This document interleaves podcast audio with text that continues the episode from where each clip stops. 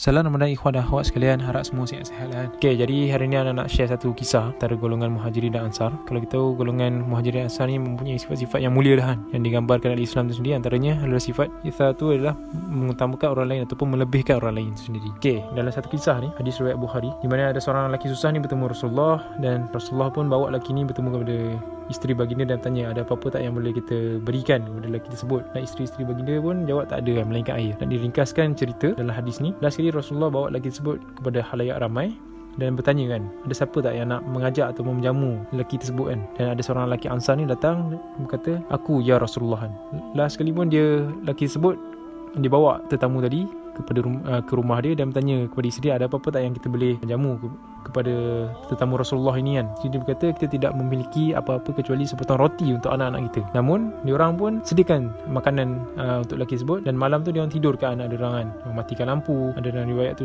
cakap diorang uh, menggerakkan mulut-mulut diorang macam tengah mengunyah sesuatu lah kan. Untuk menunjukkan tengah makan dan juga menidurkan anak dia sampailah esok hari kan. Hakikatnya diorang yang lelaki Ansar dan isteri dia pun sendiri tak makan kan. Tapi dia dapat jamu tetamu tersebut kan. Okay, lepas tu keesokan harinya lelaki Ansar tu dia bertemu dengan Rasulullah dan Rasulullah pun berkata kepada lelaki Ansar tadi. Malam tadi Allah kagum kerana perbuatan kalian berdua. Dan Allah gambarkan juga kisah dalam surah Al-Hashar ayat ke-9 Dan mereka lebih mengutamakan orang lain Muhajirin daripada mereka sendiri Sekalipun mereka memerlukan apa yang mereka berikan itu. Dan siapa yang dipelihara dari kekikiran dirinya Ataupun kebakhilan Mereka itulah orang-orang yang beruntung. Golongan Al-Muflihun golongan beruntung ni sendiri. Ataupun golongan yang berjaya lah kan. Okay, lepas tu kita tengok yang kisah ni. Laki dengan uh, isteri yang uh, golongan ansar tu dia orang pun sendiri uh, ada dalam keadaan serba kekurangan tak cukup makanan. Tapi dia orang sanggup untuk melebihkan hak kepada tetamu tadi tu kan. Dia orang bagi makanan tu sendiri kan. Even anak dia orang pun tak makan kan. Okay, kalau kita tengok dalam konteks kehidupan kita sekarang ni lagi-lagi dalam bulan Ramadan ni betapa